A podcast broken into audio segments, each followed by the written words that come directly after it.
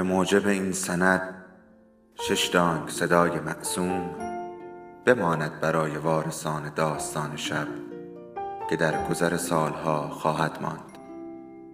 ارادتمند داستان شب.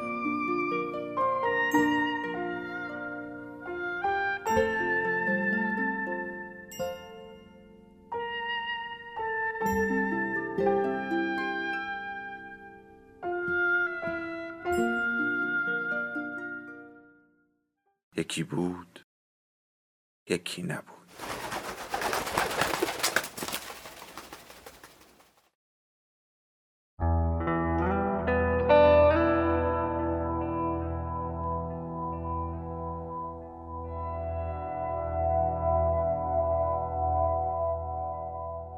ناتور دشت اثر جروم دیوید سالینجر ترجمه محمد نجفی. با صدای حمید رضا دانش.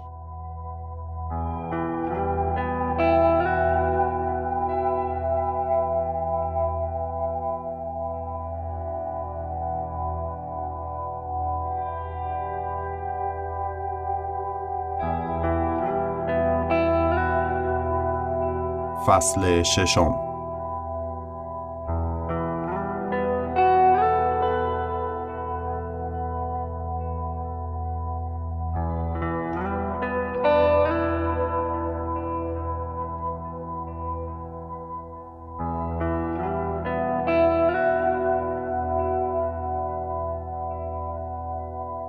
یاد آوردن یه چیزایی مشکله. دارم به برگشتن استرادلیتر از قرارش با جین فکر می‌کنم درست یادم نمیاد وقتی صدای پای کوفتیش از تو راه رو شنیدم چه کار می‌کردم. لابد هنوز داشتم از پنجره بیرون رو تماشا می‌کردم. ولی قسم می‌خورم که درست یادم نمیاد. چون خیلی نگران بودم. وقتی خیلی نگرانم مسخره بازی در نمیارم. وقتی خیلی نگرانم حتی مجبورم برم دستشویی. ولی نمیرم. نمی‌خوام با دستشویی رفتن جلوی نگرانیمو بگیرم. تو هم اگه لیتر رو میشناختی نگران می‌شدی. دوباری با اون حرومزاده و دوتا دختر رفتیم بیرون و می‌دونم چی دارم میگم. خیلی بیش شرفه اینو جدی میگم. به هر حال کفپوش راهرو لینولامی بود و هر کسی می‌تونه صدای پاشو بشنوه که داره میاد طرف اتاق. حتی یادم نمیاد وقتی اومد تو کجا نشسته بودم. دم پنجره رو صندلی خودم یا صندلی اون. به خدا یادم نمیاد. همینجوری که راجب سردی هوا قر می‌زد اومد تو. بعد گفت بقیه کدوم گوری رفتن؟ انگار خاک قبرستون پاشیدن اینجا. حتی به خودم زحمت ندادم جوابشو بدم. اگه انقدر اولاغ بود که نمی‌دونست امشب شب یک شنبه است و بیشتر بچه ها یا رفتن بیرون یا خوابن یا برای تعطیلی آخر هفته رفتن خونه من نمی‌خواستم تحتم و پاره کنم که بهش بگم. شروع کرد به کندن لباساش. یک کلمم درباره جین جیک نزد. هیچ کدوممون جیک نزدیم. منم چیزی نگفتم. فقط تماشاش کردم. اونم بابت اینکه کتمو بهش قرض داده بودم تشکر کرد. کت رو زد به چوب لباسی و گذاشتش تو گنجه. بعد وقتی داشت کراواتش رو باز می‌کرد پرسید انشای کوفتیش رو نوشتم یا نه؟ گفتم اونجا رو تختشه. رفت ورش داشت و پیرهنش رو که می‌کند خوندش. با اون قیافه احمقانش انشا رو خوند. همیشه شکم و سینش رو میمالید. کشت مرده خودش بود. یه دفعه گفت بابا هولدن این که درباره یه دستکش بیسباله. خیلی سرد گفتم خب که چی؟ یعنی چی خب که چی؟ بهت گفتم باید درباره اتاقی خونه یا یه همچین کوفتی باشه. گفتی باید توصیفی باشه. چه فرقی می‌کنه که توصیف دستکش بیسبال باشه؟ گندش بزنن. خیلی عصبانی بود. خون خودشو می‌خورد. همه یه کارا رو برعکس انجام میدی. به هم یه نگاهی انداخت. گفت خودی نیست اخراجت کردن. یه کارم نمی‌تونی درست انجام بدی. حتی یه کار کوچیک. گفتم خب حالا که اینجوری بدش به من. رفتم کاغذ از دستش کشیدم بعدم پارش کردم. گفت واسه چی پارش کردی؟ جوابش هم ندادم. خورده کاغذها رو ریختم تو سطل آشغال. بعدش هم دراز کشیدم رو تختم و هر دومون یه مدت طولانی حرف نزدیم. همه یه لباسش رو در آورد فقط چرت باش بود. من همون جوری رو تخت یه سیگارتی زدم. تو خوابگاه اجازه سیگار کشیدن نداریم ولی می‌شد شبا دیر وقت وقتی همه خوابن یا بیرونن و کسی بو نمی‌بره سیگار کشید. تازه سیگاره رو مخصوصا روشن کردم که لیتر رو جوشی کنم. اگه کسی مخالف مقررات عمل می‌کرد اون دیوونه می‌شد. خودش هیچ وقت تو خوابگاه سیگار نمی‌کشید. همیشه من بودم که میکشیدم. هنوز یک کلمم درباره جین حرف نزده بود. واسه همین آخرش گفتم اگه قرار بوده نهونیم برگرده خیلی دیر کردین. مجبورش کردی دیر بره؟ اینو که پرسیدم نشسته بود لبه تختش ناخون پاشو می‌گرفت. گفت چند دقیقه ای آخه کدوم ملاقه شب یک شنبه ساعت نه برمیگرده خوابگاه؟ خدایا چقدر ازش متنفر بودم. گفتم رفتی نیویورک مخت معیوبه. اگه قرار بود نه برگرده خوابگاه چطور می‌تونستیم بریم نیویورک بد شد. نگاهی به من انداخت. گفت ببین اگه می‌خوای سیگار بکشی چرا نمیری پایین تو مسترا؟ تو داری گورتو از اینجا گم می‌کنی ولی من باید یه مدتی رو اینجا سر کنم تا درسم تموم شه. تحویلش نگرفتم. جدی میگم فرت و فرت سیگارم رو کشیدم. فقط برگشتم به پهلو و ناخون گرفتنش رو تماشا کردم. عجب مدرسه ای همش می‌شد یکی رو دید که داره ناخونش رو می‌گیره یا جوشاش رو میچلونه یا یه همچین چیزی. ازش پرسیدم سلاممو بهش رسوندی؟ آره. خالی میبس زاده گفتم چی شد؟ ازش پرسیدی هنوز مهرهای شاهش رو تو ردیف عقب نگر میداری یا نه؟ نه نپرسیدم. خیال می‌کنی داشتیم چه غلطی می‌کردیم؟ چه کرز بازی می‌کردیم؟ حتی جوابش هم ندادم. خدایا چقدر ازش متنفر بودم. بعد یه مدت ازش پرسیدم اگه نرفتین نیویورک پس کجا رفتین؟ نمی‌تونستم جلوی لرزش صدامو بگیرم. پسر داشتم عصبی می‌شدم. یه حسی بهم می‌گفت همونی که ازش میترسیدم اتفاق افتاده. گرفتن ناخون پاهاشو تمام کرده بود. واسه همین شورت به پا از تخت بلند شد و دوباره زد تو کار شیطنت. اومد بالا سرم و محض شیطنت محکم دو دستی زد رو هم گفتم ول کن. اگه نرفتی نیویورک پس کجا رفتین؟ هیچ جا. همش تو ماشین نشسته بودیم. دوباره دو دستی کوبید رو هم گفتم بس دیگه. ماشین کی؟ ماشین ادبنکی ادبنکی مربی بسکتبال مدرسه بود. استرادلیتر عزیز دردونش بود. چون وسط زمین بازی می‌کرد و اد هر وقت که استرادلیتر می‌خواست ماشینش رو بهش قرض می‌داد. بچه ها حق نداشتن ماشین معلم رو قرض بگیرن. ولی ورزشکارا همه به دوم به هم بندن. تو هر مدرسه ای که تا حالا رفتم ورزشکارا به دوم به هم چسبیده بودن. استرادلیتر هنوزم داشت با مچ می‌زد به شونه ها مسواکش دستش بود. بعد گذاشت تو دهنش. گفتم چیکار کردی؟ تو ماشین ادبنکی کارش رو ساختی؟ بعد جوری صدام میلرزید. عجب حرفی. می‌خوای ببرم دهن تو با صابون آب بکشی؟ کارش رو ساختی یا نه؟ این یه راز حرفه‌ای رفیق. انقدر عصبانی بودم که بقیه حرفش رو یادم نمیاد. فقط یادم از تختم پا شدم. انگار می‌خوام برم مسترایی جایی و بعد سعی کردم با تمام زورم بزنم در و داغونش کنم. بکوبم تو مسواکش تا حلقش رو جر بده. ولی خطا کردم. نتونستم بزنم اون جایی که می‌خواستم. زدم کنار سرش. لابد یه خورده دردش اومد ولی نه اونقدر که من دلم می‌خواست.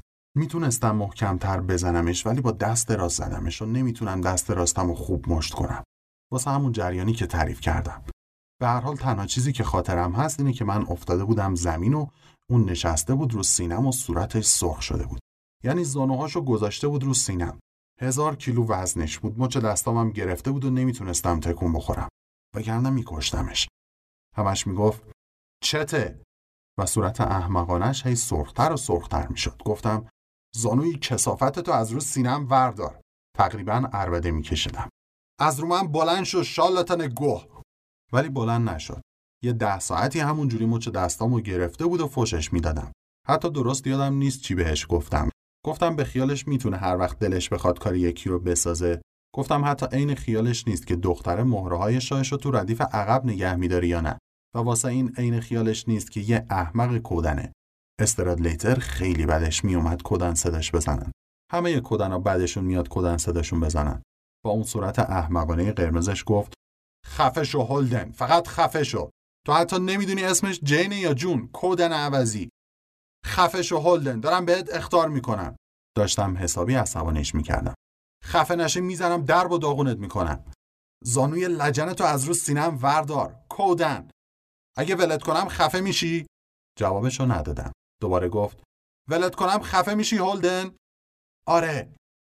ولم کرد.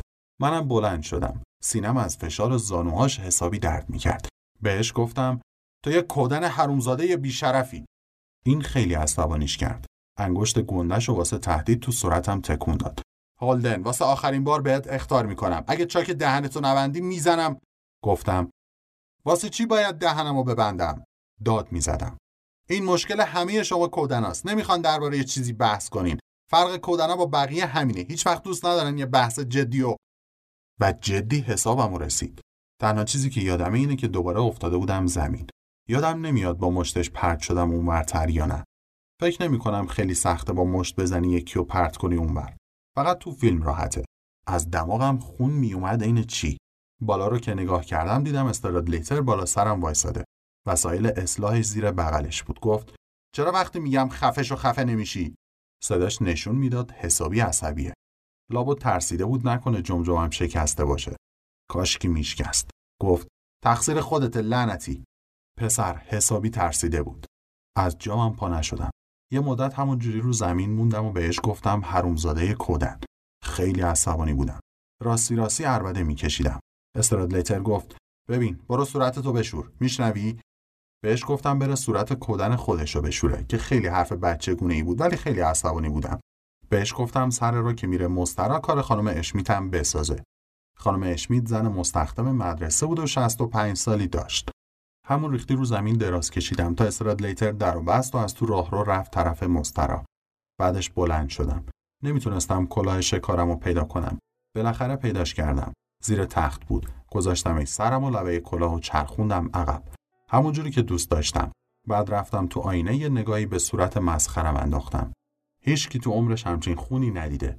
تمام دک و دهن و چونه و حتی زیر شلواری و لباس خوابم هم پر خون بود.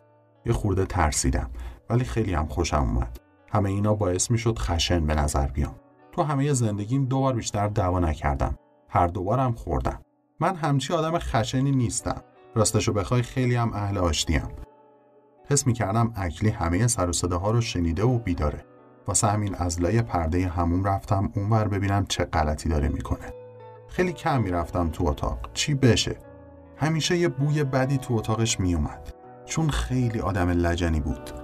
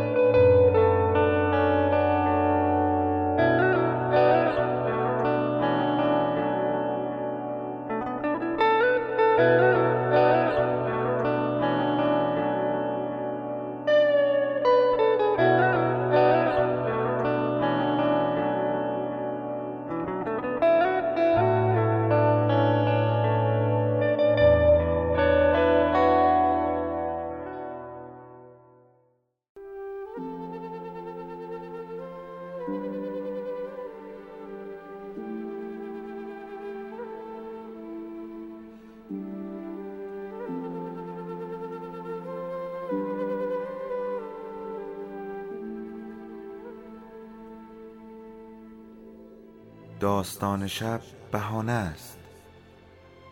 برای با هم بودن دور هم نشستن شنیده شدن.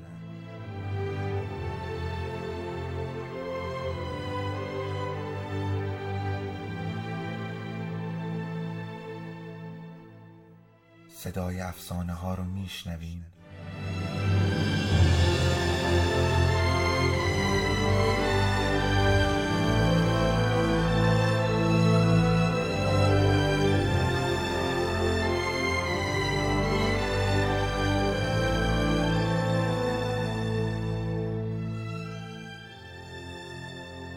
شبتون بخیر.